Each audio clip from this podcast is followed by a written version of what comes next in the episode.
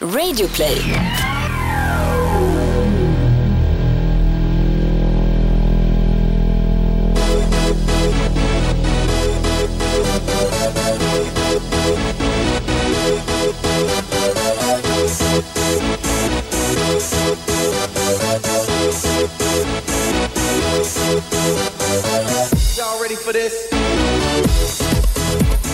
Superveckan rullar vidare i Toto Balutto-studion. I måndags kunde ni höra Marcus Birro gästa oss. Igår så kunde ni lyssna till 90 minuter Hasse Backe. Och idag fredag 24 februari, ja, då summerar vi veckan, kliver in i helgen med ett jävla klipp i steget eh, och eh, känner att det är vind i tuttoseglerna. Ja, men tala för dig själv alltså. Bara för att du har gått vidare till åttondelsfinal. Det är ju ändå, alltså det är ändå en speciell känsla som jag tror väldigt många kan relatera till. Eh, när man i februari, det har inte ens blivit mars, vaknar upp och inser att säsongen är över. Samtidigt så är det, väl, det är, lite skönt ändå. Nu kan du ju, nu kan du ju zona ut. ja, kanske lite så, men just Kan idag. du softa till augusti? Ja, men exakt. Eh, Och, och fundera på vad, hur man ska göra livet bättre. Men eh, Alltså, det var ju en idag är det otrolig inte kollaps. roligt. Ja, just idag är det fan inte roligt. Jag förstår det. Jag Eh, syftar såklart på Fiorentinas förlust. Man leder med 1-0 borta mot Mönchengladbach, eller man leder, man har med sig resultatet 1-0 från bortamatchen mot Mönchengladbach och leder med 2-0 hemma. Halv, första halvleken på väg att ta slut, då får Mönchengladbach en straff.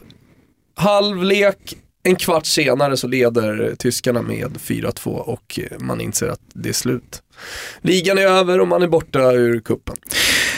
Är det också det, det sista vi kommer minnas av Paolo Sosa i Fiorentina? Med stor sannolikhet så kommer det här bli eh, ett dråpslag och det handlar inte bara om Paolo Sosa, vi ska inte gå in på den situationen. Nej, jag tänkte väl mest att det var, mest, det var många supportrar efter, eh, efter matchen som, Som ropade efter avgången. Ja, men framförallt eh, så ropar man ju mot eh, klubbledningen och det är där problemet är. Satsningen, vad är det som händer? Och det, det vet man ju, det vet ju många som lyssnar på det här. När ett projekt stagnerar, när det inte händer någonting, när man inte vet riktigt hur framtiden ser ut. Det är det som är det jobbiga, bara man vet att ja, men vi, vi, vi satsar inte. Men om ledningen hela tiden säger att det här finns det ett projekt, för det är någonting man refer- refererar till i Florens hela tiden. Eh, och jag tror att Arsenal-fans också kan relatera till det här ganska mycket. Men, men sen slutar det alltid med att man, man blir besviken. I, i, och när det går tillräckligt många år av besvikelse, då tröttnar man.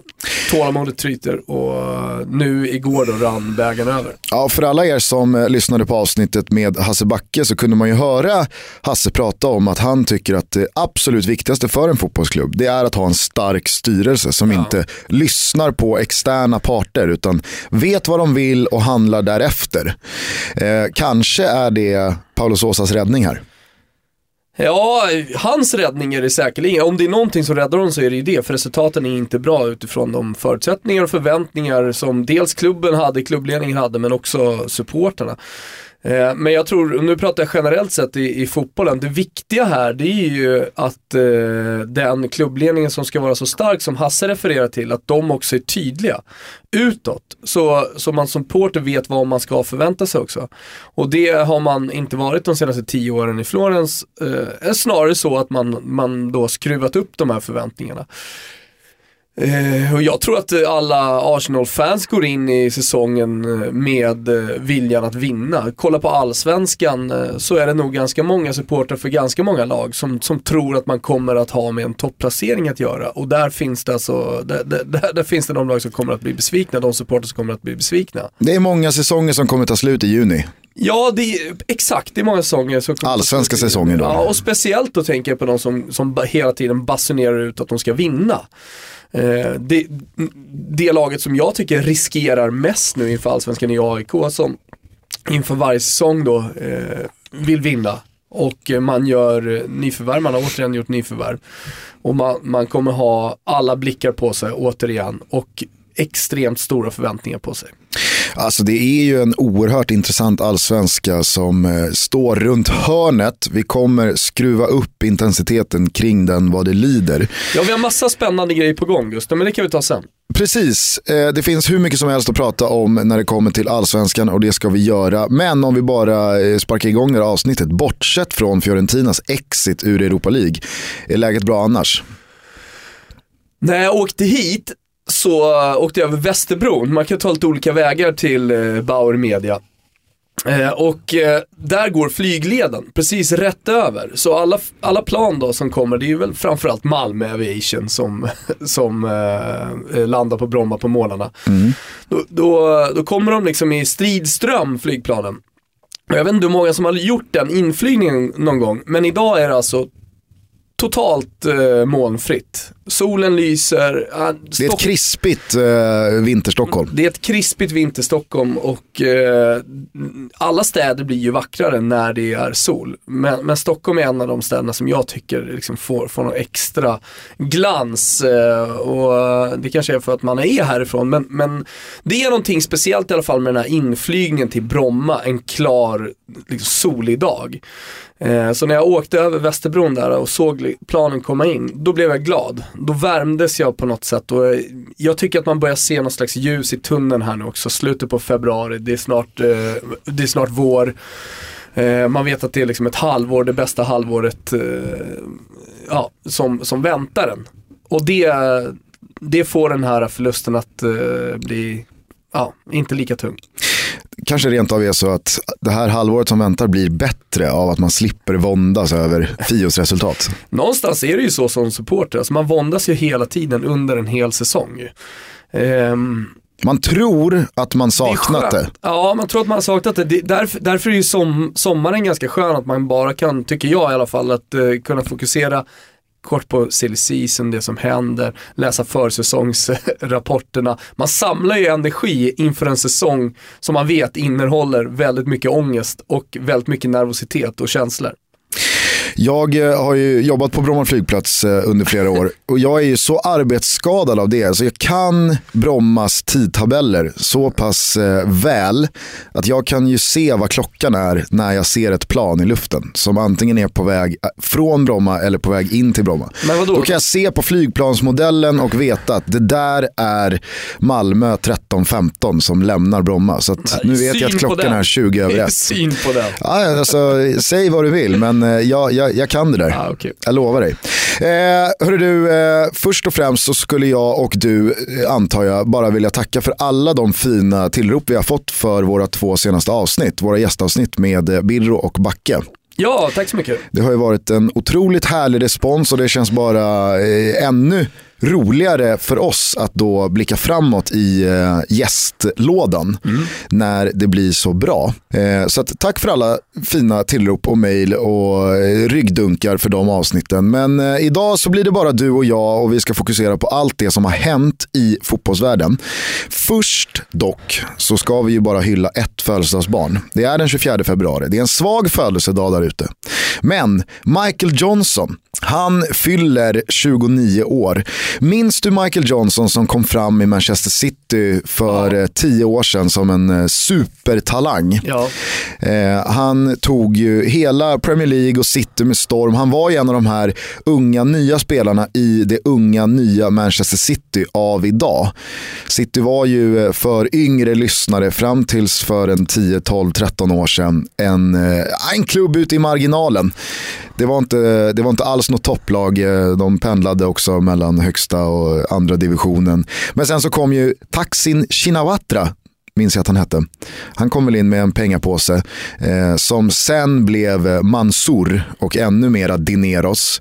Men i den här övergångsperioden så var ju Michael Johnson en 19-årig mittfältare som slog igenom med dunder och brak. Sen så sa det bara puff och han var borta.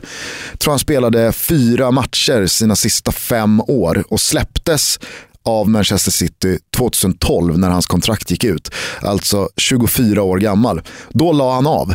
Åkte fast för rattfylla upprepade gånger. Hade problem med eh, spel också vill jag minnas. Ja, han hade väl eh, alla missbruksproblem som man kunde ha egentligen. Ja, och eh, bara för Blev några... Blev väldigt fet. Det blev han verkligen. Jag tror säkert att någon kan lägga in en bild på hur Michael Johnson såg ut bara några Alltså, år efter att han hade lagt av. Mm. Eh, men eh, 2014-15 någon gång där så kommer jag ihåg att han gick ut med något slags pressmeddelande från sig själv där han sa lämna mig i fred. Jag vill inte prata med någon för resten av mitt liv. Eh, jag tror att det slogs fast att han hade behandlats för eh, mentala problem. Eh, och eh, han försvann ju totalt från jordens fotbollsyta. Idag däremot, eh, vet du vad han gör idag? Nej. Han är mäklare. Han har startat upp en, en egen eh, mäklarfirma i sin hemstad. Ermston. Mm-hmm. Mm, fastighetsmäklare. Så att eh, Guds vägar är outgrundliga. Som eh, Det slutar alltid med Några att man menar. blir fastighetsmäklare. i Ermston. ja, men jag satt med en kille igår i Expressens skidstudio, jag sysslar ju med sånt ibland också. Och han eh, hade varit tvungen att lägga av för han hade en tarmsjukdom. Han var en av Sveriges absolut bästa sprintåkare då, som 18-19-åring och har SM-guld och juniormästerskap och eh, medaljer och sådär.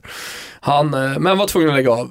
Är nu nyexad fastighetsmäklare i Huddinge-Älvsjö-distriktet. Ja, men på tal om det och på tal om Hasse Backe-avsnittet så är det någonting jag har tagit med mig från vårt samtal med Hasse så är det ju Dan Salin och hans avslutade karriär på grund av en så kallad sjukhussjuka. Där du väl får något slags virus eller någon bakterie in i kroppen på grund av bristande hygien på sjukhuset. Ja. Och sen så blir du inte av med den. Och han tvingas lägga av. RIP. Jo men alltså så, som Hasse sa, vad, vad sa han? Någon hade räknat ut att han har tränat 1500-1600 spelare i sin karriär. Han har varit i Premier League, han har varit i Danmark, han har varit i Europa, han har varit i, i eh, Centralamerika. Och han nämner Dan Salin som kanske den bästa eller största talangen han har tränat. Och sen så vet man att ah, det, det, det slutade för Salin. Nej, det är surt såklart. Ja, eh, grattis i alla fall på födelsedagen till Michael Johnson. Jag hoppas att han får en fin födelsedag där borta i Så han kränger Ermston. några fina objekt. Ja, verkligen. Du, eh, ska du eh, kanske Ja. starta upp det här med ett litet svep? Det har ju hänt oerhört mycket den här veckan. Ja, det har hänt oerhört mycket den här veckan. Jag tror att de flesta som lyssnar på det här är med. Har man dock missat någonting så kommer här då en liten påminnelse av det som hände och så kan vi väl fördjupa oss efter det. Efter den första omgången av Champions Leagues åttondelar har vi ytterst få öppna returer att se fram emot Gusten. Bayern, Juve, City, Atleti, PSG och Real Madrid borde redan nu kunna blicka mot kvartarna efter några ursinniga prestationer. Ja, tänker toppfotbollen ryker tränare efter en halv säsongs underpresterande, men i Arsenal sitter baguetten alltjämt säkert. Uppläxad, kuppslaktad, utskälld, utspelad, utskrattad. Wenger out, skriker fansen. Wenger in, klubbar styrelsen i norra London igenom år efter år. Cred ska dock inte tas från Carlo Ancelotti, min vinnare av Champions League 2017. Utmanas lär han dock göras av mitt silvergäng, lyssna här Gusten, PSG där Zlatan inte saknas, där Emery fått igång sitt Sevilla 2.0 och där Cavani eliminerat precis allas inledande sorg kring den stores avsked. Jag konstaterar att detta PSG inte hade varit bättre med Zlatan på plan. På Wilbachers favoritlista kniper Juventus bronset framför Real Madrid. För en vecka sedan ropade folk efter Paulo Sosa i det svartvita Turin, men efter avgjord liga och 2-0 mot Porto vidare i Coppa Italia sitter Allegris svartvita sheriffstjärna stabilare än någonsin. Champions League-veckan gick annars i målens tecken med napalm regnandes över Manchester och Leverkusen inte minst. Sluggefesterna hamnade dock lite i skymundan, återigen, av alla tröttsamma domardiskussioner. Straff eller inte, offside eller onside, rött eller gult. Käften! Knäpp västen, köp cola för resten. I fina, fina Europa League som efter Tottenhams och Fiorentinas uttåg kan stoltsera med hela tre lag i åttondelen från hela Europas just nu hetaste fotbollsliga. Just det, jag pratar såklart om den belgiska som har lika många lag vidare som Italien, Spanien och England tillsammans. Guidetti dök, Mimmo rök och Kiese Thelin är definitivt återuppstånden. Ja, och vi avslutar med att säga att den belgiska förbannelsen är bruten. Och där kan vi väl starta diskussionen, Gusten. Den belgiska förbannelsen är bruten. Det känns ju snarare som att vi i Sverige har en skevare bild av belgisk fotboll än vad som faktiskt är fallet. Ja, men det har ändå funnits någon slags belgisk förbannelse, det kan jag tycka. Ja, det är klart att det är länge sedan Klubb Brygge och Anderlecht på riktigt var framme och hotade lag i, i synnerhet då Champions League. Men herregud, vi ska komma ihåg att det här är tre lag då som har tagit sig vidare från 16-delarna i Europa League. Jag tänker såklart på den svenska förbannelsen i den belgiska ligan. Det har ju faktiskt varit en snackis. Så fort någon svensk spelare ens nämns gå till en belgisk klubb så börjar ju folk att eh, ropa, skälla och gnälla över att det betyder fotbollsdöden. Vi har pratat om det i den här podcasten också. Belgien är helt enkelt inte en bra trampolin, sen finns det undantag. Jag vill ändå få det till att det kanske är på väg att brytas här nu, den belgiska, svenska förbandelsen. Ja, och du eh, pratar ju om eh, målet han gör, Isak Kiese avgjorde eh, mötet med eh, Zenit Sankt Petersburg. Han knoppade in eh, eh, 3-1 i eh, 91 ett, minuten. Ettan, ja, precis. Precis, så att eh, Anderlecht gick vidare på bortamål. Mm. Eh, kul för honom. Det var ju, alltså, är det någon som har saknat ett viktigt och avgörande mål så är det ju Kiese mm. Du har ju dessutom dödförklarat honom här i podden. Jag vet inte om du vill göra avbön här på något sätt. Jag, jag, jag vill inte sträcka mig så långt så att jag ska göra någon avbön. Eh, jag, jag säger så här, ett mål alltså, man ska chilla med och, och dra för stora växlar av ett mål. Vet hur mycket sånt där betyder för anfallare och du sa ju trots allt att det inte skulle bli några fler mål för honom. ah, Sa jag verkligen det? Jag vet inte. Uh, jag tycker att du saknar en hel del i svepet. Det har ju hänt uh, oerhört mycket. Inte minst då bomben som briserade igår kväll. Leicester City släpper iväg Claudio Ranieri. Ja men det är ett eget ämne. Det här var ett Europasvep. Ja, Exakt, och det kommer vi väl då eh, fram till alldeles strax. Eh, Får ju hålla sakerna isär Gusten. Det är ju svårt i och med att Toto Balutto är en så aktuell podd att vi ja, den här veckan släpper tre avsnitt, eh, många veckor släpper två avsnitt, så blir det ju lätt så att det som händer bara för två, tre dagar sedan känns så väldigt länge sedan när vi väl sitter här fredag morgon. Till exempel då Manchester City-Monaco i tisdags 5-3. Det var ju en match som var helt makalös på många sätt. Den hade hur många underrubriker som helst, precis som du är inne på. Men så här tre, fyra dagar senare så, så känns det så jävla länge sedan. Att jag vet inte om folk eh, vill höra speciellt mycket om den. Däremot så tycker jag att du eh, lyfter upp eh, Juventus och Allegri på ett bra sätt. Jag vill kapa din schnitzel den här veckan okay. och bara direkt ge den till Max Allegri. Som visar upp ett par jävla bollar när han sätter eh, Leo Bonucci på läktaren i den här matchen. För de som inte har hängt med vad det är som eh, har hänt här, kan du eh, ja, bara recapa? Ja, det var i fredagens ligamatch som Leo Bonucci under den andra halvleken gav lite råd till Allegri angående byten. Han hade åsikter om vilka som skulle bytas. Och efter matchen så eh, svarar Allegri ganska argt, alltså ropar ut svordomar till eh, Bonucci och trycker verkligen ner honom sådär inför alla. Det slutar med att eh, Bonucci springer efter Allegri och det blir ett bråk i omklädningsrummet. Med handgemäng till och med. Allegri väljer då att uh, sätta Bonucci på läktaren i den här ytterst viktiga matchen. Åttondelsfinal i Champions League, ja ni fattar. Sin viktigaste uh, mittback på läktaren. Och vad jag har förstått så ska Allegri ha sagt, antingen så straffas Bonucci eller så går jag på dagen. Och Bonucci och sin tur ska ha sagt att jag lämnar den här klubben och jag spelar inte en match till.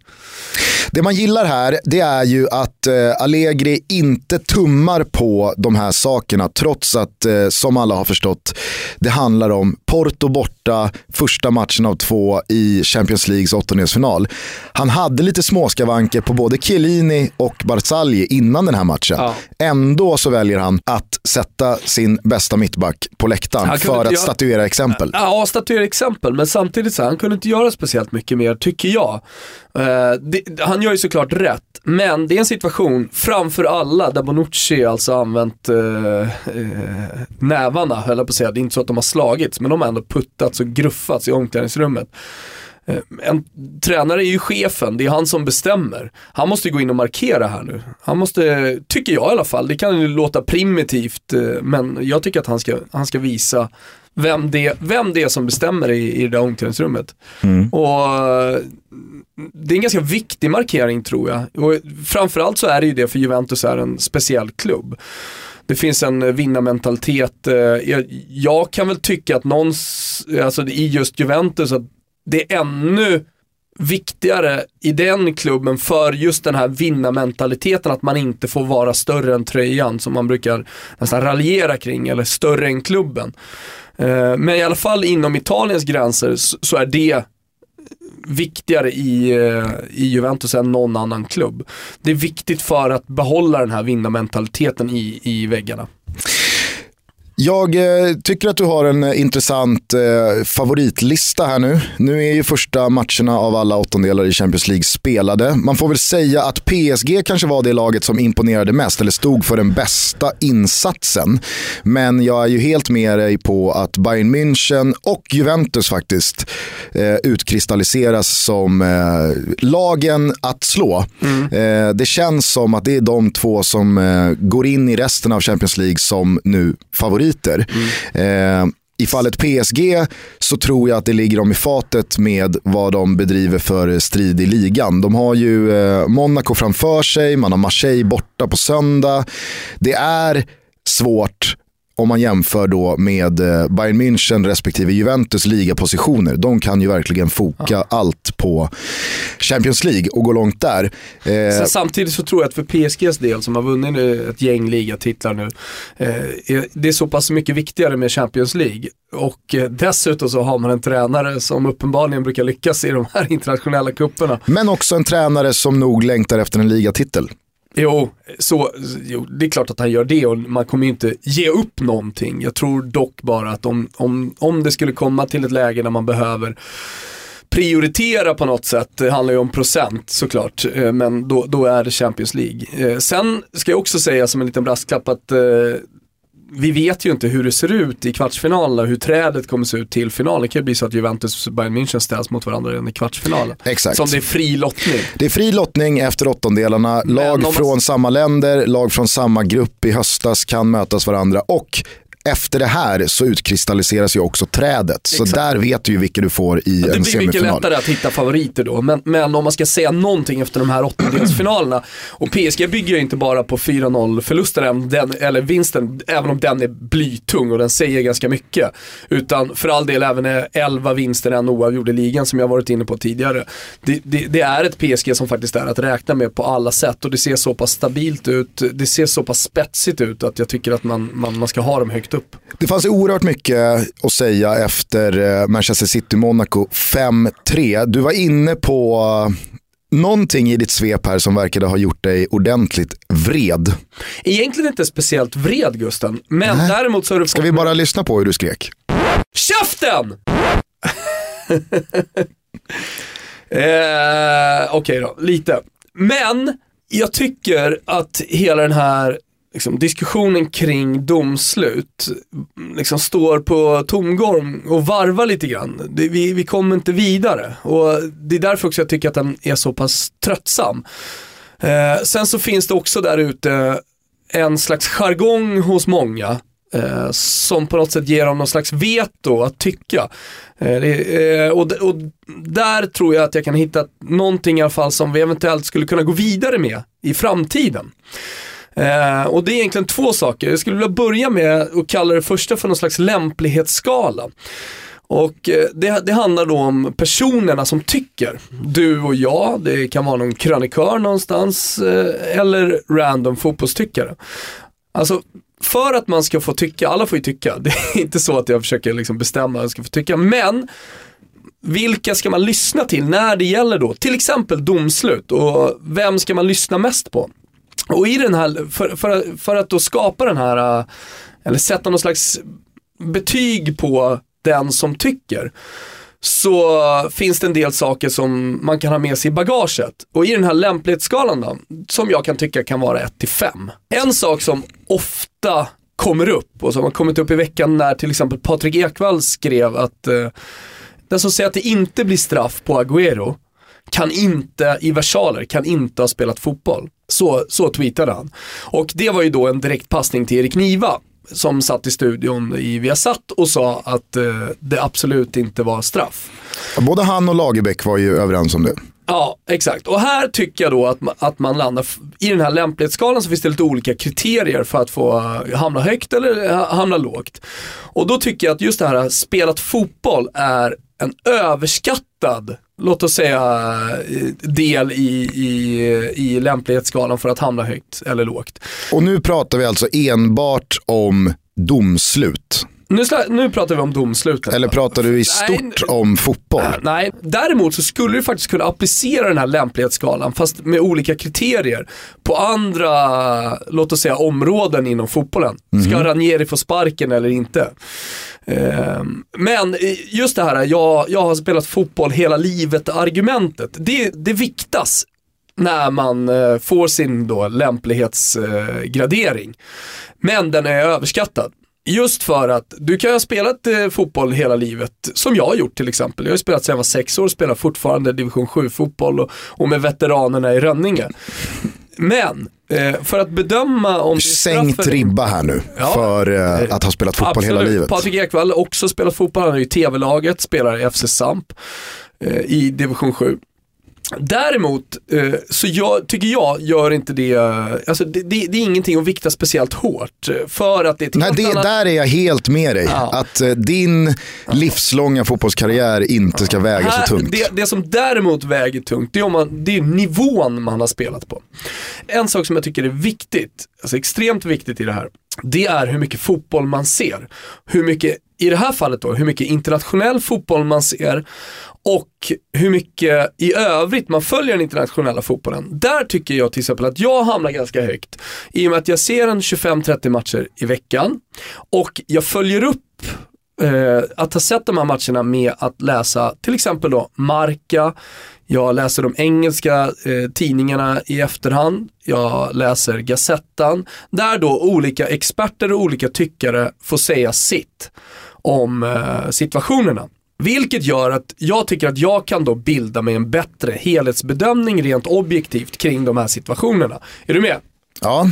Så, så det, det är en, en, en viktig faktor i den här lämplighetsskalan. Låt oss kalla det då för här, hur mycket fotboll som kon konsumeras. För vi måste ju också eh, säga att ingenting är svart eller vitt här. Det finns eh, väldigt få situationer tycker jag där man kan säga att det är 100% eh, straff eller eh, 0% straff. Är du med på vad jag menar? Eh, det tycker jag också att det är någonting som vi borde kolla över när vi diskuterar domslut. Gråzonen är ju alltid närvarande. Exakt, gråzonen är alltid närvarande. Eh, vi kommer dit, men det, det man också måste väga in här, eh, förutom fotbollskunskapen, hur mycket man konsumerar, hur mycket man har spelat, på vilken nivå man har spelat, som såklart är viktigt, så ska man också prata om objektivitet kontra subjektivitet. Um, om man är supporter till Manchester City, ja men då hamnar man ju såklart ganska långt ner på uh, den här skalan. Alltså då, då, då, då, drar man åt att vara väldigt subjektiv och då nästan diskvalificeras man från att uh, tycka någonting. Och så kan man då vara extrem objektiv. Men det är inte bara supporterskap här, utan till exempel för min del så satt jag ju på spel på Manchester City och kunde vinna 10 lax eh, bland, ja, om, om City bland annat vann den här matchen. Det gör ju att min objektivitet sjunker. Så att jag kanske hamnar då på just eh, den skalan, objektivitetsskalan på en tvåa. Så man summerar mig i just den här, om man summerar Thomas Wilbacher i just den här situationen så låt oss säga, man ska inte prata upp att jag kollar väldigt mycket på fotboll och historiskt har gjort det, att jag läser mycket tidningar, allt för mycket. För jag har inte, och det är viktigt, spelat på någon speciell hög nivå som jag tycker är en av de viktigaste kriterierna. Får jag bara fråga om det ekonomiska incitamentet här spelar roll? Ifall du hade kunnat vinna 100 lax, ja. hade du då varit en etta? Ja, då hade jag hamnat på en etta, ja. helt klart. Då hade jag ju nästan då varit eh, ännu mer subjektiv än Manchester City-supportrarna. Om du hade kunnat vinna 200 spänn, ja. då spelar inte det så stor roll. Nej, då ska inte det vägas in så mycket. Exakt. Eh, men som sagt, min fotbollskunskap är begränsad. Jag har inte spelat riktigt på den här nivån så att jag, jag, hamnar ändå kanske på en trea där. I just det här fallet med Manchester City-matchen. Eh, och i slutändan, just på grund av att jag hade ändå ett rätt stort spel på den här matchen så landade jag på en tvåa i den här lämplighetsskalan på vad, vad, vad mitt ord, hur mycket mitt ord väger. Är du med? Mm. Mm. Tycker du att jag är någonting på spåren här? Ja, jag är bara lite fundersam i vad du då landar i för konklusion. Ja, konklusion... Vem ska man lyssna på? För att det är uppenbarligen inte dig. Nej, exakt. Eh, det bästa i det här fallet, det är ju att lyssna på en domare. Och det vet jag att det, är många som har eh, liksom, tagit in eh, som liksom, stark åsikt kring sändningar. Att istället för att det ska sitta då fotbollstyckare i studion och säga om det var straff eller inte så ska man eh, addera då en domarröst. Det här är någonting som man faktiskt har gjort slag i saken i eh, till exempel Italien och många andra länder. Men eftersom jag följer de italienska sändningarna så går jag dit. Där har man då en domare, en före detta domare som sitter i studion och ger sin objektiva bedömning på de olika domsluten. Man har i tidningarna då eh, eh specialister och före detta domare som, som eh, tycker till om de olika domsluten. Man summerar alltid till exempel en omgång eh, med match för match och eh, de eh, eh, speciella situationer, de, de domsluten som, som har diskuterats, där då den här rösten, den här före detta domaren, eh, får, får säga sitt om det. Och det är inte alltid, det ska jag säga, och det här är också viktigt, det är inte alltid att de landar i 100% att det var straff eller det, det var inte straff. Eller det var rött kort eller det var inte rött kort.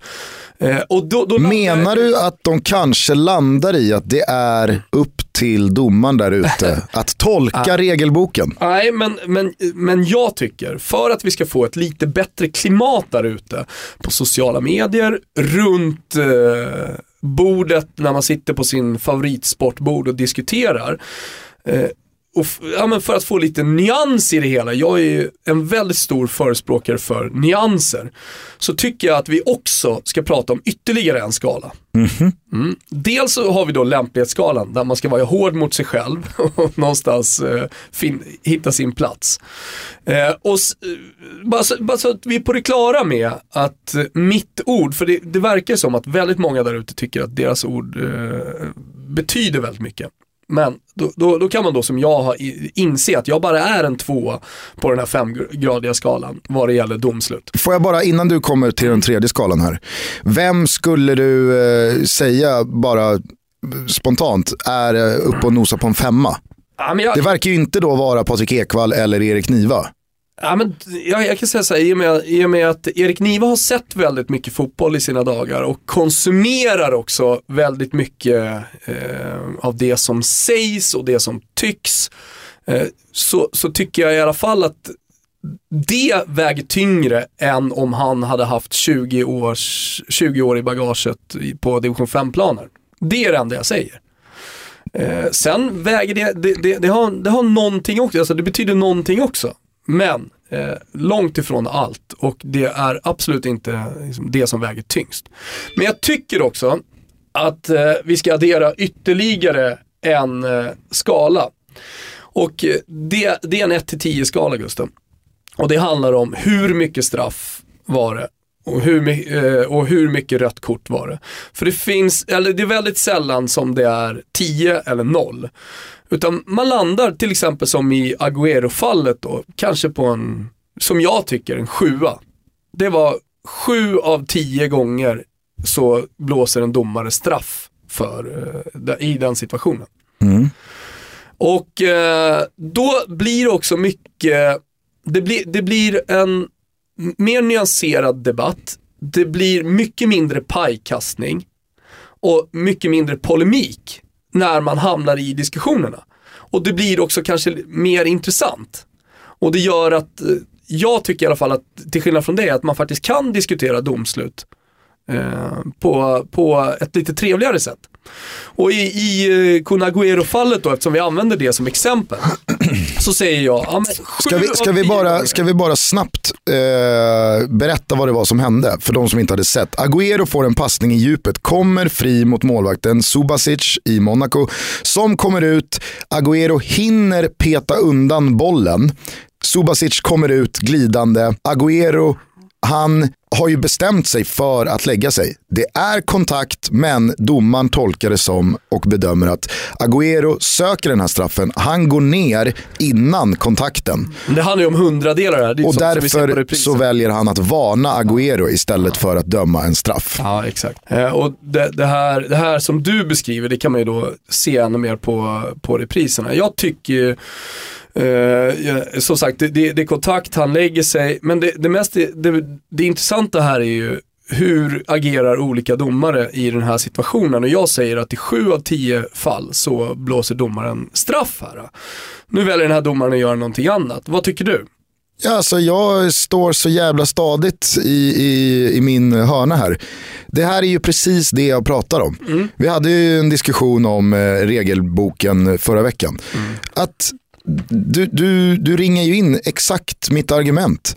I slutändan så handlar det om domaren på planen. Hur väljer han att tolka regelboken? Mm. Den här domaren valde ju uppenbarligen att tolka regelboken som att nej, det här ska inte vara någon straff utan det här ska vara gult kort för filmning för att han har, han har valt att gå ner innan kontakten har skett. Mm. Medan andra domare kanske hade tolkat det som att jo, men Conaguero måste gå ner här för att om han står med tyngden på hälarna och Subasic kommer i full fart glidande, ja, men då riskerar han att kanske dra en pipa. Mm.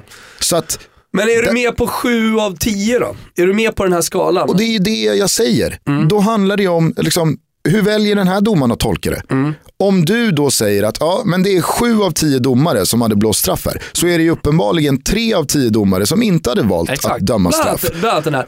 Hur många domare an, tror du skulle ha blåst straff i den här situationen? Nej, men jag kan nog vara med på det att hade, hade den där sekvensen skett i tio olika matcher ja.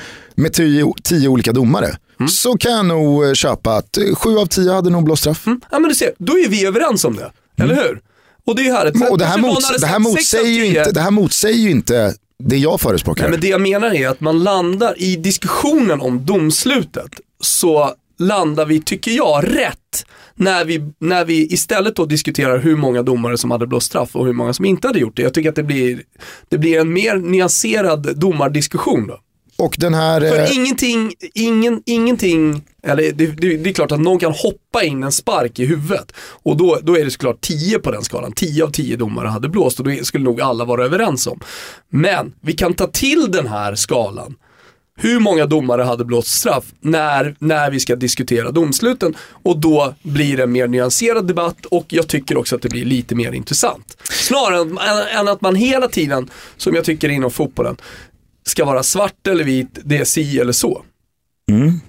Känner du själv att du börjar landa i någonting här eller? Nej, alltså det, det är bara, det, jag, jag låg i, i morse och funderade kring de här grejerna och tycker ändå att, att eh, jag är i alla fall någonting på spåren här med mina, mina skalor. De två skalorna som jag tycker att vi då tar med oss, som, som jag tycker att ni kan känna på här framöver, det är ju lämplighetsskalan där man då dels bedömer sin egen fotbollskunskap, eh, där man dels då liksom bedömer hur mycket fotboll man konsumerar eh, och dels då bedömer med sin egen objektivitet och i slutändan så får man då, eh, ja men då hamnar man någonstans på lämplighetsskalan 1 till 5.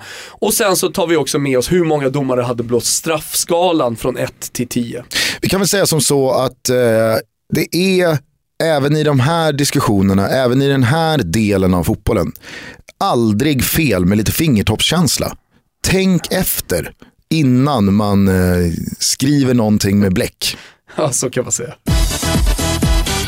På tal om fingertoppskänsla, jag var på Tele2 i eh, måndags och okay. tittade på Djurgården mot eh, Degerfors IF. Väldigt speciell match på många sätt eh, och herregud, det är nog ingen som har missat att Kim Källström var tillbaka, han var lagkapten, han startade.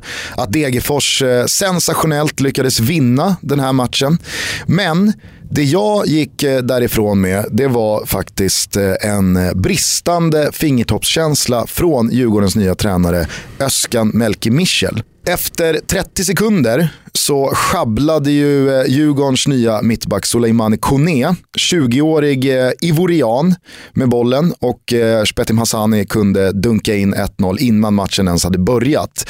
Det här var ju såklart det sämsta som kunde hända för en ung, ny mittback. Han är ny i klubben, han är ny i landet. Det är 7000 på läktaren man kände ju med den här killen. Mm. Cred till Kim Källström som var där direkt och eh, larmen runt honom och peppade honom och så vidare. Men det jag ser sen är 44,5 minut fotboll av ett Degerfors som är supernöjda med att leda med 1-0 så att de går ju inte över halva plan. Soleimani Kone, han är ju sugen på att reparera sitt misstag så han är väl lite het i någon eh, nickduell. Men eh, bortsett från det så händer det ingenting på nästan 45 minuter. Han spelar sina passningar i backlinjen. Han är inte sämre än någon annan. Han kan liksom få växa in i den här matchen och tvätta bort det där misstaget. Det som sen händer i paus är då att Öskan väljer att plocka ut honom. Han byter ut sin mittback, in med Marcus Hansson som ny mittback. Jag sitter på läktaren och tänker, ah, ja hoppas här nu att Kone är skadad eller har någon känning. För att att hänga en 20-årig mittback som gör sin första tävlingsmatch för klubben för att man gör ett misstag efter 30 sekunder som leder till mål. Det kan jag tycka är ett märkligt beslut och en brist på fingertoppskänsla. Efter matchen så får Öskan frågan om det här och han säger jag är inte tränare i Djurgården för att hålla på och tänka på känslor. Utan jag är tränare i Djurgården för att nå resultat. Och det var för dåligt. Och Det är svårt att säga att Öskan i sak har fel, men om man nu söker resultat på lång sikt så förstår jag faktiskt inte hur man kan göra så här. För att nu har han ju skapat ett problem i en situation som inte hade behövt vara ett problem.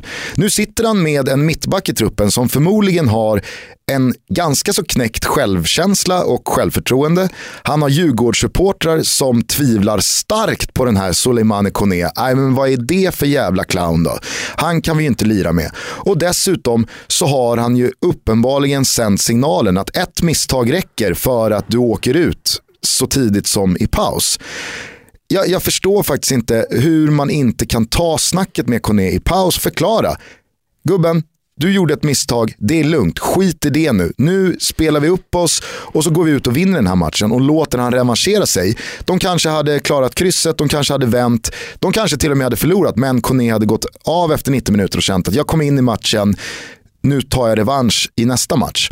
Här blir det istället så att det har skapats en situation enbart på grund av bristande fingertoppskänsla. Jag tycker att det var, det var magstarkt och direkt felaktigt. Det, det, som, det som jag tycker är magstarkt, eller det som är starkt i det här, det är ju att efter den här veckan med Champions League, med Europa League, med eh, för all del allsvenska matcher. Så det du landar i, det är att eh, Öskan har bytt ut en spelare i paus för att han inte var tillräckligt bra. Ja. Det tycker jag är starkt. Jag, jag är helt på Öskans sida här nu. Eh, nog för att han är 20 år, men det snacket får han ju ta med honom sen. Jag menar, det kommer träningar, hans karriär tar inte slut där. Hans, hans resa mot, eh, mot någonting stort, eh, det, det, ska, det kan liksom inte försvinna vinna för att Öskan tar ut honom och att det knäcker lite hans självförtroende. Jag är mycket mer inne på att det daltas alldeles för mycket med, med de här spelarna så att det, det, det är ett tufft klimat, det, det, är på absoluta toppnivå i Sverige eh, och då ska också en tränare ha rätt att ta ut en spelare som har varit dålig oavsett om han är 20 år. Men det är det som är problemet. Ett misstag tycker inte jag är att ha varit dålig. För att som sagt, Degerfors gick inte över halva planen på resten av halvleken. De hade inte gått över halva planen så länge de var i ledning. Vilket gör att varför gör man så här? Uppenbarligen så såg ju han detaljer, du vet inte vilka instruktioner han hade fått av, eh, av Öskan innan.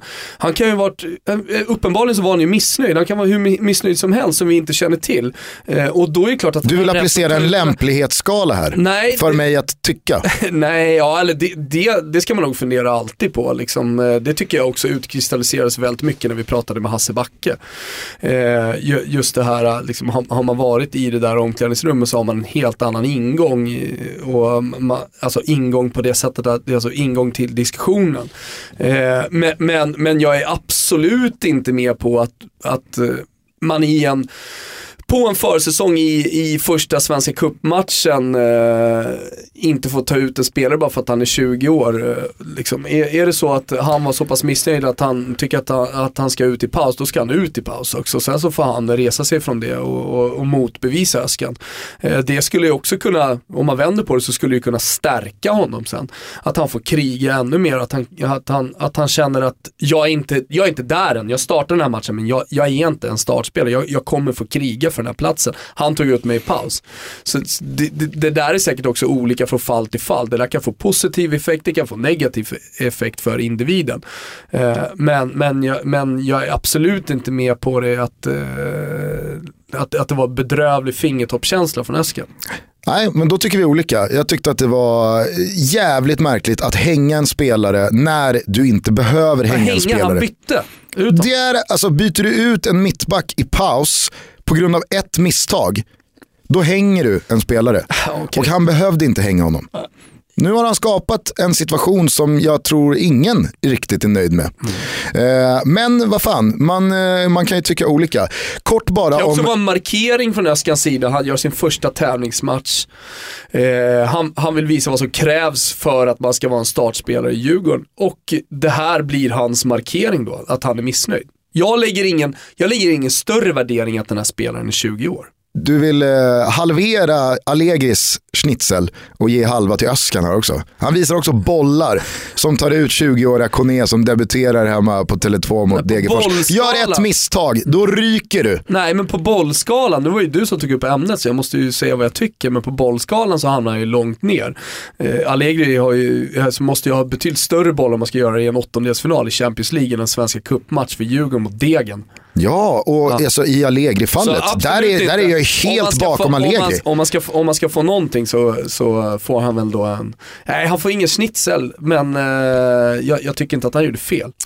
Jag vill säga några korta saker bara om Kim Källströms insats. Jag vet att det har gått några dagar, jag vet att det kommer eh, liksom, hur många tillfällen som helst att prata om Kim Källström. Men jag tycker att det var intressant med den insatsen som Kim Källström gör. För att i hans vänsterfot, i de längre passningarna han besitter så var det ju fantastiskt att se vilken nivå och vilken skillnad man kan göra eh, som spelare som kommer tillbaka och uppenbarligen har en egenskap som är så mycket bättre än många andras. Problemet som jag tar med mig med Kim Källström och hans insats, det är ett, Kim Källström är ju en spelare som är så beroende av hur bra de andra spelarna är. För att han kan slå hur många öppnande och precisa passningar som helst i djupet. Heter adressaten Tim Björkström, ja då slutar ju inte Kims första öppnande passning med att bollen ligger i nät. För det tar två, tre touch för mycket, inlägget fastnar på första ytan och så blev det inte mycket mer med det. Eh, Amadou Javo får en perfekt boll i djupet. Han missar sitt friläge. Det blev inte mål av Kim Källströms passning. Så att hur många bra passningar Kim än slår så är Kim Källström en sån spelartyp som är beroende av att de som tar emot passningarna är de som kan förvalta dem. Nummer två som jag tar med mig från Kim Källström och hans insats här, det var att jag satt där och tänkte, Öskan har varit i Djurgården här nu i två månader. Han måste ju ha predikat en spelfilosofi och nött ett spel, framförallt anfallsspel då, under träning och träningsmatch i ja, nästan två månader. Och det kan omöjligt ha varit den här spelidén han haft. För att Kim Källström, han skulle ha bollen i varje uppspelsfas. Alla spelare gav bollen till Kim. Alla stod sen bara och tittade. Vad gör Kim nu? Och det måste vara så delikat, för att använda ett positivt eh, eh, adjektiv, att som tränare få in en spelare som besitter den högsta nivån som Kim Källström gör, eller de egenskaperna han gör, men som så alltså, otvivelaktigt förändrar en spelidé och en spelsätt. Och vad händer då med Djurgården när ett bättre lag än Degerfors väljer att plocka bort Kim Källström? Vad händer med Djurgårdens anfallsspel då? Hur går man in i en säsong när man i slutet av februari helt plötsligt ska börja spela på ett annat sätt som då passar Kim Källström? Eh, väldigt, eh, väldigt nyfiken på hur Öskan tackla det här. Men vi måste också återigen komma ihåg att det här är alltså första matchen. Kim hade precis landat, knappt gjort en träning och sen var det match. Så det, det är klart att det också kommer få ta tid för hans medspelare, för han, han själv och för Öskan. Eh, att, att hitta den perfekta balansen även för Kim och hans roll i laget. Eh, så det, det är någonting som kommer ta tid. Det man däremot såg, det jag tar med mig från den här matchen, det är ju den den nivån som han besitter på en fotbollsplan eh, där det blir väldigt tydligt att de andra är ljusår ifrån. Och det var det jag sa redan i inledningen när det började ryktas om Kim Källström, att jag är helt övertygad om att han kommer göra extremt stor skillnad i allsvenskan och han kommer göra skillnad för, för, för Djurgårdens säsong var man hamnar och, och ganska stor sådan. Eh, det tar jag med mig från den här matchen. Kim Källström kommer dominera i, i allsvenskan. Jag eh, vill bara och det slutligen... är bara gott för Djurgården. Jag, vill jag bara, ser inga problem med det. Jag vill bara slutligen ta med mig den eh, entusiasm som Kim Källström har tänt hos Djurgårdssupportrar. Det var väldigt roligt, alltså direkt på avspark. Så jag tror att det är Amadou Javo och Kerim Rapti som tar avsparken. De sätter hem den till Kim Källström som står vid cirkeln. Kim Källström tar emot den och på andra touchen så sätter han bara en 15 meter lång bredsida till vänsterbacken Elliot Check. Då flyger ju en snubbe upp bakom mig på stolen. Vilken jävla passning Kimpa! Så det är, det är ju en liksom hundraprocentig tändning som Kim Källström har genererat Djurgårdssupportrarna. Allt han gör är ju helt fantastiskt. Alltså, eh, det där var ju också gjort med glimten i ögat. Ja, ja, herregud. Men det, det var ju väldigt roligt gjort. Eh, en, en, en annan kille snett nedanför mig när Kim Källström då eh, drar på sig en frispark och sänker en spelare i Degerfors. Då eh, ställer ju han sig upp och skriker åt den här Degerfors-spelaren. Du ska bara vara glad. Det där var det största som har hänt i din karriär. Blivit sänkt av Kim. Så att han har ju, alltså, han har ju skänkt en, eh, ja, men lite av en, en, en kult ja. kring sig till Djurgårdssupportrarna som jag tror att de har saknat senaste säsongerna. För att det har ju varit väldigt få, kanske inte profilfattiga Djurgårdstrupper, men i alla fall hjältefattiga ja, men Avsaknaden av spelare då som man verkligen kan älska, de finns ju i alla möjliga olika lag. Sen så gör spelare Eh, lägger ner olika mycket effort för att vara älskvärda också. Vissa bara gör det via sitt spel. Eh, vissa försöker verkligen att eh, flirta med fansen och vara deras hjälte. Jag tänker till exempel på Bojan Djordjic som vi hade i studion här kring jul. När han kom till AIK så, så ja, han la ändå ner ganska mycket energi på att vara då fansens favorit. Uh, jag tycker eh, det, det, finns ganska, ta, ta Rosenberg till exempel i, i Malmö. Han gör det via sitt spel, men han flörtar också och han är medveten om att han är eh, fansens stora hjälte på planen. Någon slags här, förlängd arm ut på planen från supporterna och då, och då kan man då känna med den här spelaren extra mycket. Kim är ju det deluxe. Jag, skulle väl säga att Rosenberg och, och Kim är väl de, de största. Kanske tillsammans med Nisse i, i AIK. Jag vet inte om du har några fler som du vill addera där i, i årets allsvenska.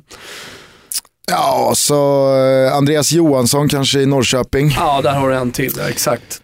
Som jag tror är... Alla lag vill ha en, alla lag har en inte. Nej, nej men precis. Och i Djurgårdens fall så har det väl varit att de senaste tre, fyra åren, de, de enda som kanske ska nämnas i de här sammanhangen är Emil Bergström, men han försvann ganska så tidigt innan han, bli, innan han hann bli den här eh, mångåriga lagkaptenen. Mm. Kerim Rapti var det ju väldigt många som tog till sitt hjärta snabbt och omgående, men sen åkte han ju på en skada som gjorde honom out hela 16. Så att eh, man märkte verkligen att Djurgården har törstat efter att få ha en riktig ikon i laget. Och även fast Isaksson spelmässigt och sportsligt har en ikonstatus i klubben så är ju han rent personlighetsmässigt inte någon som kanske får eh, folk att eh, tappa total objektivitet om vi nu ska prata om lämplighetsskala. Alltså djurgårdare som pratar om Kim Källströms eh, kvaliteter ska man ju inte lyssna på. De är ju ettor på lämplighetsskalan. Generellt sett så alla allsvenska supportrar kring domslut, eh, framförallt domslut, nu när vi går in i den här allsvenska säsongen, ja, men tycker jag ändå att eh, alla, alla borde ta till sig den här lämplighetsskalan och inleda alla diskussioner med att sätta sig själv i något så, slags perspektiv på skalan. Vem är jag på den här skalan? Ja, exakt. Det måste man fråga sig. Du, vi är sponsrade av Betsson. Ja, Tutto-tripplarna rullar vidare och det är ju eh, med eh, vind i seglen, i alla fall du går in i den här Elin. Du satte din eh, sist. Ja, men jag tycker att vi har haft så mycket stolpe ut så att vi var värda eh, i alla fall eh, en trippel. Jag tycker du hade faktiskt riktigt bra spel, hade lite oflyt återigen. Du har haft extremt mycket stolpe ut i dina tripplar. Eh, men men det, det känns också som att vi är på rätt spår här nu och det finns all anledning för folk där ute att fortsätta rygga. Och det tycker jag känns skönt. Verkligen. Vi Eh, bluffar inte tre av tre som sagt på dig i helgen. Jag hade två av tre. Jag saknade en tvåmålsseger för Peking i kuppen mot Örgryte. De tar ju ledningen efter hur många brända chanser som helst och så tänker man nu jobbar de in 2-0 men så kommer ju Johan Elmander där och ska förstöra allting. Gå vidare nu med dina tripplar Gusten. Hur har du spelat? I helgen så väljer jag att spela två stycken överspel i England i Premier League. Jag tror att eh, det kommer eh, rassla i näten på White Hart Lane mellan Tottenham och Stoke. Tottenham vet nog alla vad de besitter i offensiv riktning. Men jag vill inte spela en eh, tvåmålsseger eller mer för Tottenham. Utan jag tänker att med Europa League som har slitit lite så finns ju alla chanser för Stoke att sticka upp och peta in en eller två kassar. Så att jag spelar över 2,5 i matchen mellan Tottenham och Stoke. Samma spel spelar jag på Goodison Park mellan Everton och Sunderland. Everton har har ju verkligen kommit igång den senaste tiden. Lukaku är stekhet, men i Sunderland så finns ju Jermaine Defoe, detta unikum som bara fortsätter att bomba in kassar. Så att eh, mer än eh, två mål i den matchen också. Slutligen så tror jag att eh, vinnarna Mourinho och Zlatan får fira ännu en triumf och lyfta ännu en buckla i ligacupfinalen mot Southampton. Eh, en rak etta i den matchen. Det är min trippel. Den är en anglosaxisk sådan. Ja, är, snyggt. Eh, jag vänder mig då, börjar och vänder mig till Italien där jag brukar skörda framgång. Eh, jag har hittat eh, ett bra spel som jag tycker i Serie B. Spal vinner mot Perugia. Folk är ointresserade av Serie B så jag ska inte motivera det för mycket. Men ni får helt enkelt lita på mig där. Napoli mot Atalanta då. Gasperini, Atalantas tränare, säger att han ska komma till, han åker till Neapel för att eh, spela en bra match och eh, för att ta poäng. Samtidigt så finns det väldigt många spelare på den här planen, både i Atalanta och i Napoli som kan göra mål, över 2,5. Och sen så då Leipzig som jag tycker har kommit igång igen, såg fina ut senast, inte minst med Foppa. Eh, de vinner hemma mot Köln och fortsätter att störa i alla fall lite Bayern München där i toppen. Det är min trippel Gusten. Det finns också ett eh, erbjudande här eh, från våra kära vänner på Betsson. Och det är ett erbjudande för alla som fortfarande inte har skapat ett konto. Och eh, nu är ju då detta en stor möjlighet med då det vind, den vinden som vi har i seglen som du nämner Gusten. Eh, att faktiskt haka på och rygga våra toto-tripplar. Nya kunder får just nu ett riskfritt spel när de gör sin första insättning. Och vad är då ett riskfritt eh, spel undrar alla? Jo, det fina med riskfria spel är att de är just riskfria. Om spelet inte sitter betalas insatsen tillbaka. Vi vet att eh, det var många som blev kunder nu inför veckans Champions League och som cashade in ordentligt, det är faktiskt en true story, på sina riskfria spel när man prickade in att det skulle bli många mål i Leverkusen, Atletico och allt annat. Beroende på hur mycket du vill sätta in när du skapar ditt konto kan du välja värdet på ditt riskfria spel. Sätter du in 200 spänn, ja, då får du ett riskfritt spel värt 200 spänn. 500 så får du 500 och eh, sätter du in 1000 som är max så får du ett riskfritt spel som är värt 1000 kronor. Och när man har gjort sin insättning så väljer man valfritt odds eh, som man vill lägga på sitt eh, riskfria spel och när man har valt oddset så kryssar man i den blåa rutan. Det är På väl kupongen? Konstigt, eh, ja, på kupongen. Då är det väl solklart. Det är bara att skapa ett konto, välja odds eh, och sitter inte riskfria spelet, då får man cashen tillbaka. 152 kronor är det som gäller som insats på helgens Toto-trippel. Ni vet eh, hur man gör vid det här laget. Man eh, screenshotar den och hashtaggar in den på Twitter under eh, Toto-trippen. Så ska vi nog se till att eh, ställa lite mat på bordet nästa vecka. Mm. Avslutningsvis Gusten så tycker jag ändå att vi måste nämna att Ranieri har fått sparken. Och eh, i Gazzetta dello Sport så skriver man att eh, Leicester smutsar ner en saga som hade förtrollat världen. Håller du med om det?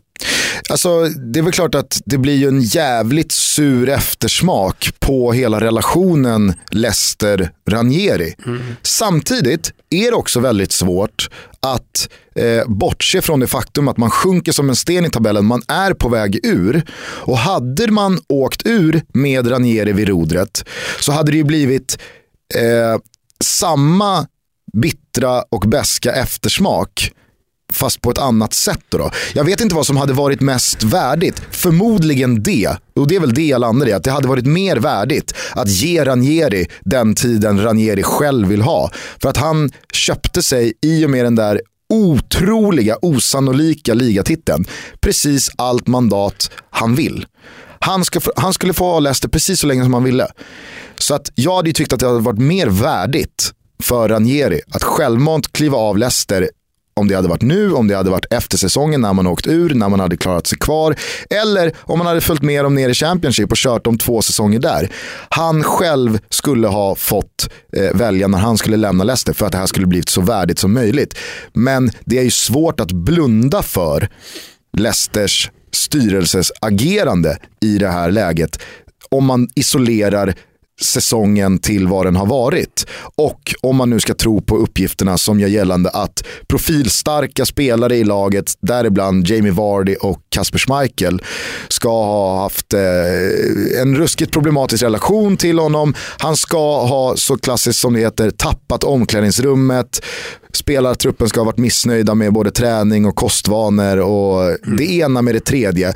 Ser man det till en isolerad säsong, så är det ju en oerhört rimlig doja. Det är ju just vad han uträttade i fjol som gör det problematiskt. Exakt. Eh, det sägs ju också att han ska ha varit alldeles för snäll mot spelarna. Han har gett dem ledigt Eh, och att flera av de här, de som du nämner, profil, profilstarka spelarna, eh, har gått emot även det. Att han har varit eh, lite för mycket mysgubbe i omklädningsrummet.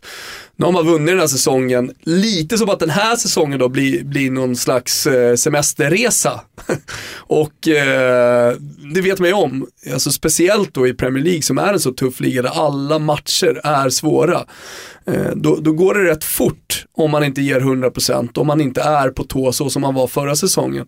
Innan man hamnar där nere i bottenträsket och slåss, slåss för kontraktet. Det ska ju dock sägas här, tycker jag, till eh, Ranieris fördel, eh, i och med att han får sparken här och nu i historieskrivningen, så ligger man ju inte på nedflyttningsplats.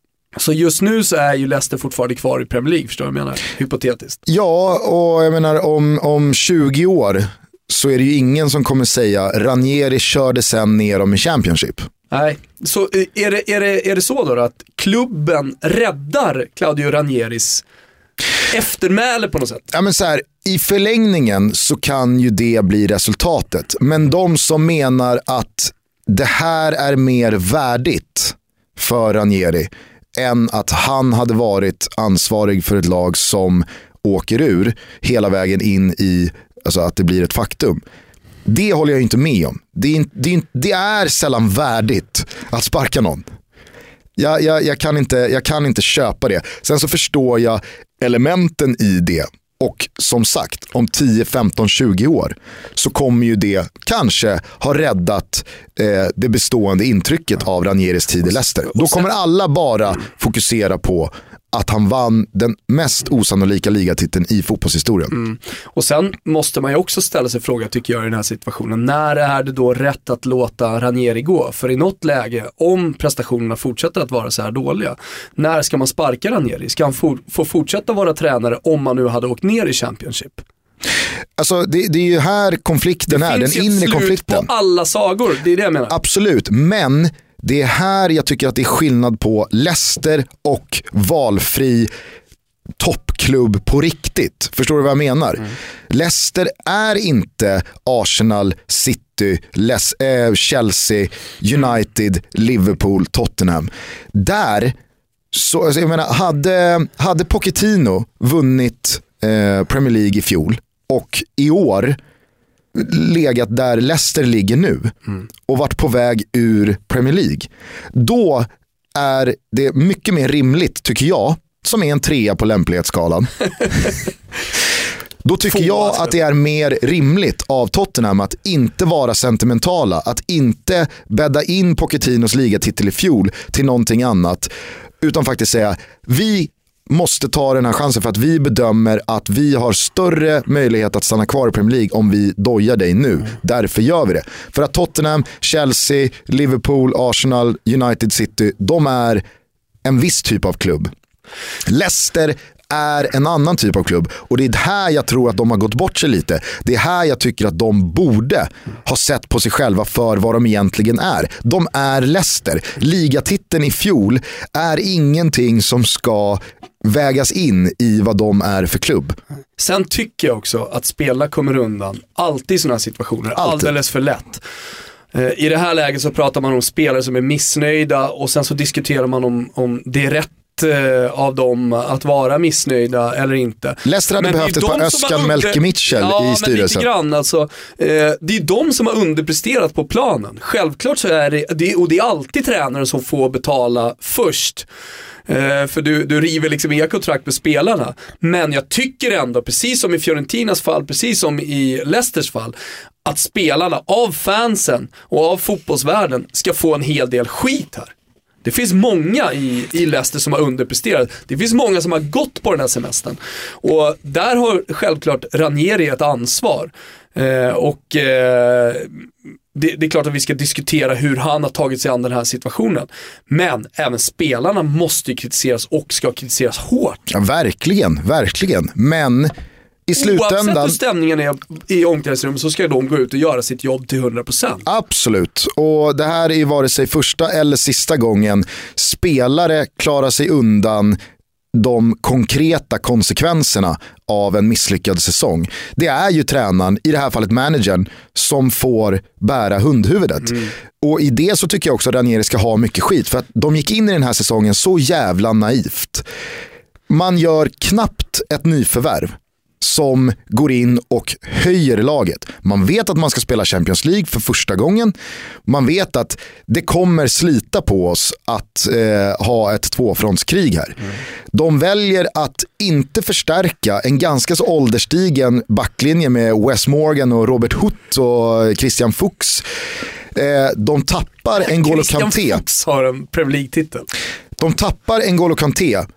Alla visste vad det är för tapp. Man väljer att ah, knappt ersätta honom. Visst, man tar in Slimani. Men jag menar, vem är Slimani då? Är det en spelare som garanterar i, en, en, fortsatt toppstrid? Vad fick han i man VM-magasin inför VM 14? En trea. Max en trea. Ja, max eh, man vet att Mares ska iväg på afrikanska. Eh, man, man, man vet att eh, Jamie Vardy är Jamie Vardy. Mm. Alltså, en sån spelare måste du ju hålla stenhårt i tyglarna. Jag tycker att, jag menar, så här, rent resultatmässigt så har Leicester bett om den här säsongen.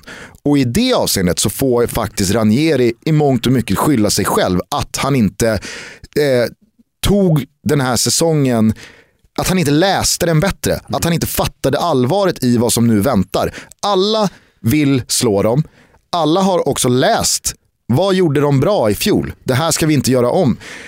De försvagas, de tappar sin bästa spelare och viktigaste spelare. De ska dubbla upp eh, spelscener med Champions League. Och det känns som att man bara har liksom, äh, vad fan det löser sig, vi är Leicester, vi vann i fjol. Men jag tror också att man ska vara försiktig med Claudio Ranieri här framöver. För många vill nu eh, placera honom i mer eller mindre större klubbar i Europa och tror att han kan göra någonting. Ska... Ranieri är ju Leicester. Ja. Alltså Ranieri är inte Arsenal, Nej. City United, Nej. om nu ska göra den liknelsen. Ranieri måste ju också förstå att han är inte en ligatitel i Premier League, trots att han tog den. Precis som Leicester inte är ja. en ligatitelkandidat i Premier League, bara för att de tog den i fjol. Men är det inte bara nu läge för Claudio Ranieri att åka till Kina och casha in de sista åren om han nu fortfarande känner att han vill spela fotboll? Jo, jo. Ska han verkligen ta en klubb i ett storlag i Hans- det här läget med hans ålder, med hans bagage? Med facit i hand så skulle han gjort det i juli. Egentligen så just det här slutade när man är på topp, som jag förstår såklart är extremt svårt.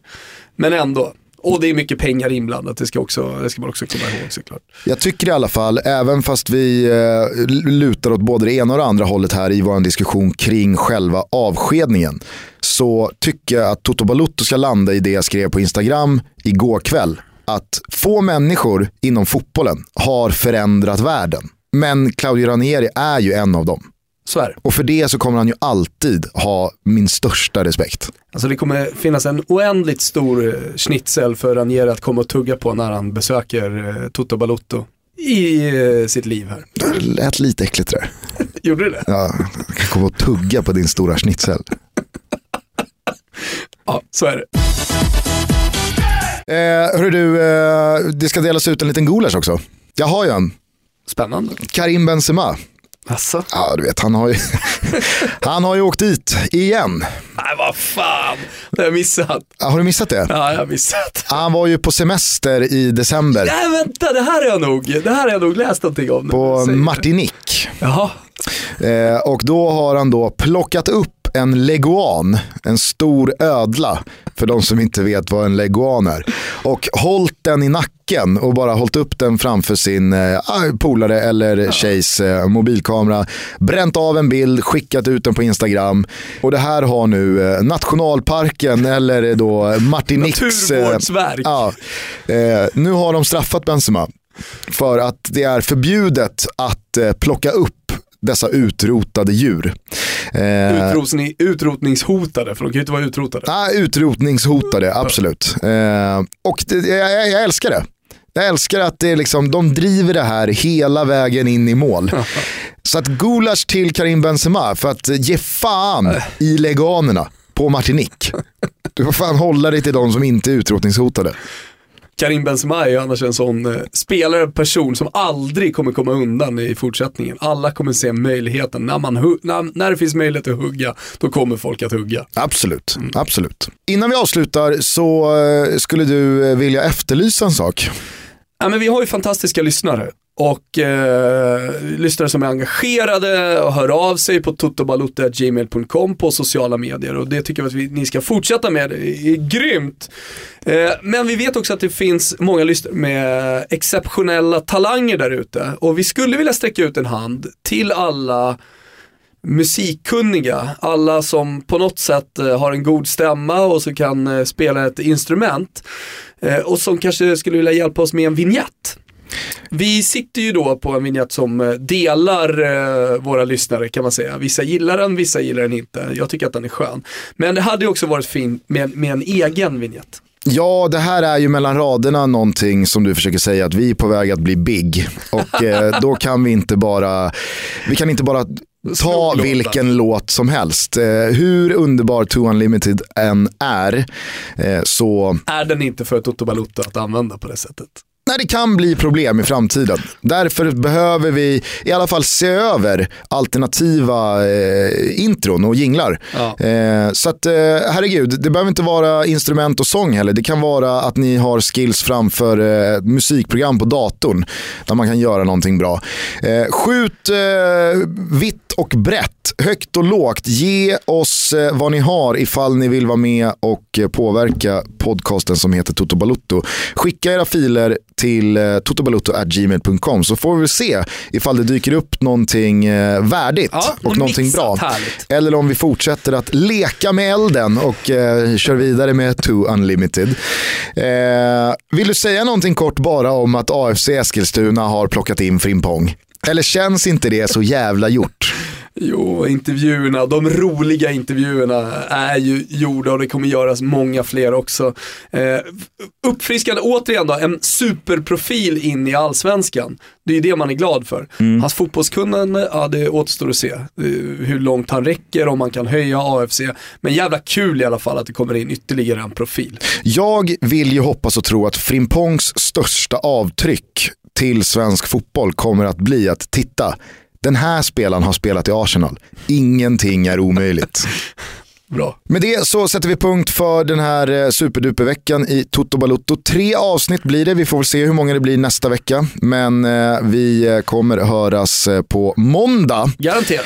Till alla domare där ute, till alla tyckare där ute om domslut. Ingenting är vitt eller svart utan det finns en gråzon. Därför tillägnar vi er alla den här låten. Hovet med eh, låten Gråzon. Vilka jävla flickfavoriter det här är. Alltså, jag, jag, jag vill ha någonting negativt om dem att säga, men det, det finns inte så jävla mycket. Eh, trevlig helg på er, hör av er om det är någonting. Rygga Toto-tripplarna, 152 kronor i insats. Välkomsterbjudande för alla er som ännu inte har skaffat ett konto på Betsson, nämligen de riskfria spelen. Få ett riskfritt spel som matchar er insättning hela vägen upp till 1000 spänn.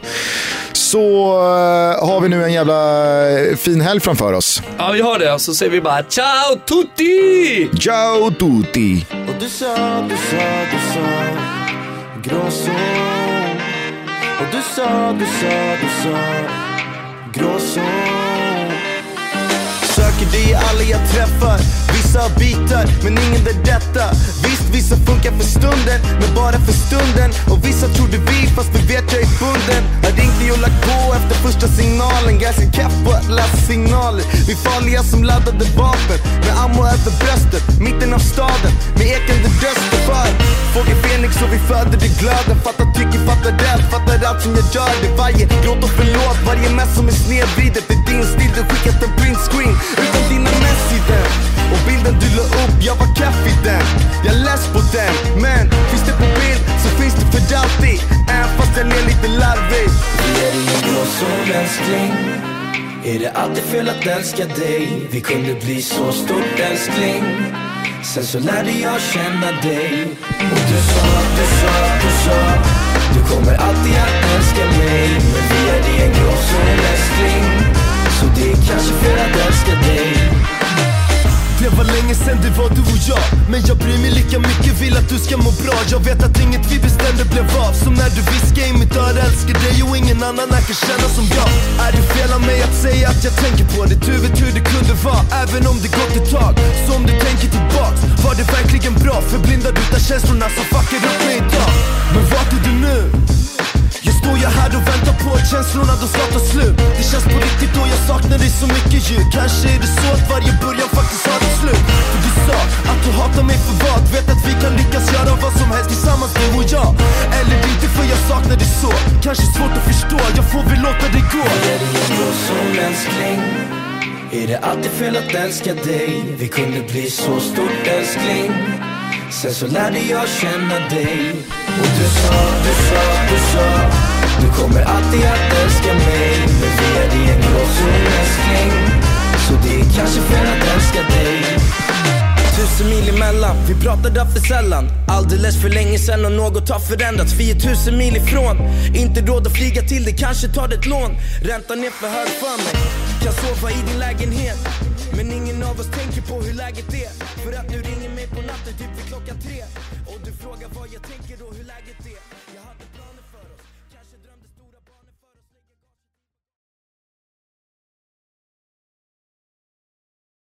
Eh, eh, Crescito, han åkte ur. Gustav. Det, Det värmer ju.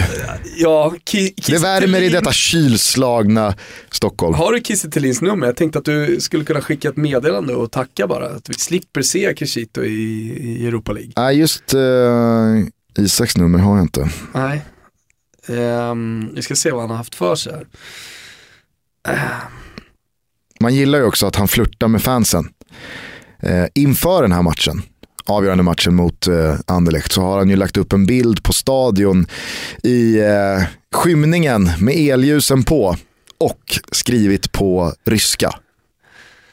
Han har ju gjort det. Jag ser här, Pami har ju varit ute också och lagt ut eh, måljubel när eh, Zenit då stänker in eh, kassen mot eh, Anderlecht och allting talade ju för att de skulle gå vidare. De vände den här matchen, de fick till och med in 3-0. Det gick till tilläggstid, Zenit var på väg mot kvartsfinal, sen slutar Pamis eh, story på Insta. Vet du vad jag nu även ser? Nej, Att eh, Domenico har nått 100 000 följare.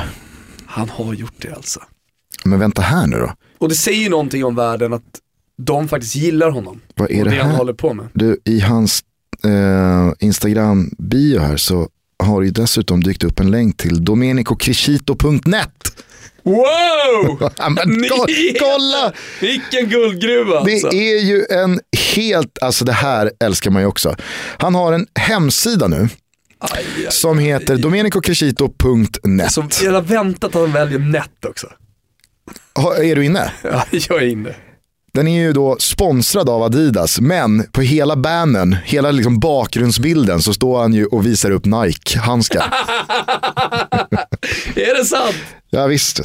Vilken dåre han är alltså. Okej, han, har fem, han har fem flikar. Biografia, agenda, news, foto, Så video. agenda, vad Ja, har vad Crescito händer under agenda? agendan? På, Det här är ju en sån guldgruva alltså. Vad fan händer? Det är bara en stor världskarta på agendan. Vad fan har han gjort här? Mars 2016. Och så är det bara en stor världskarta med lite... Okej, han har checkat in, tror jag. Den, eh, den 13 mars så checkade han in i, i Sankt Petersburg. va?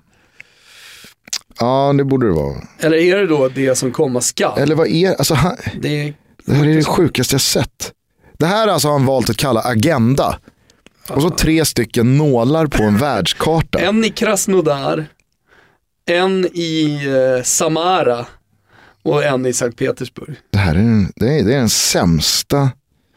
Det här är otroligt konstigt faktiskt. Nu ska vi se. Fan ska man landa i det här? Vad, vad vill han egentligen med den här hemsidan? Jag är helt intresserad om vad han skrivit på La Ja, Storia. La Storia. Lagt in. Det här måste ju vara typ Genoa eller? Det är ni- Jag är född i Cercola. I skuggan av Vesuvius och allt det där i Napoli provins. Alltså, Och fotbollen har alltid Genoa varit min passion. Fotbollen har alltid varit min passion. Alltså, det är allt han gör kolla högerfliken alltså. är doftfritt. Kolla högerfliken. Gli sordi. La Serie A. Genoa nel cuore. Genoa i hjärtat. La Nazionale. I miei numeri. alltså, vad händer under i miei numeri? Alltså, vi, måste, vi måste ägna det här lite tid hörru. Jag, jag måste dra hem Gustav. Ju... Ricapitolando, ecco i miei numeri. Här är mina nummer! Ja men det är väl bara att kliva in på din Wikipedia-sida så ser vi dina nummer. Vad är detta? Och sen så nämner han då några av sina, Omar Milanetto, en klassisk eh, eh, gubbe i spelskandalen. Genoa-spelare, åkte ju dit så det bara sjöng om det. Jag måste, Marco Rossi. jag måste in på fotofliken. Jag tror att den, jag tror att det, jag gissar, jag vet inte, jag klickar på den. Gissar att den inte funkar på iPhone. Ja, det är helt rätt. Men här har han sex stycken kategorier av bilder. Zenit, Nazionale, Genoa, Juventus, Fuori Campo, wa- Utanför, Wallpaper. ja, utanför planen, undrar man då har tagit sina Instagram-bilder och lagt in där. Ja, hörni, ni får helt enkelt själva gå in och, och gotta er i domenicocrescito.net. Vad är det Filip och Fredrik brukar säga? Förkovra er. Förkovra er. Här går inte att förkovra sig.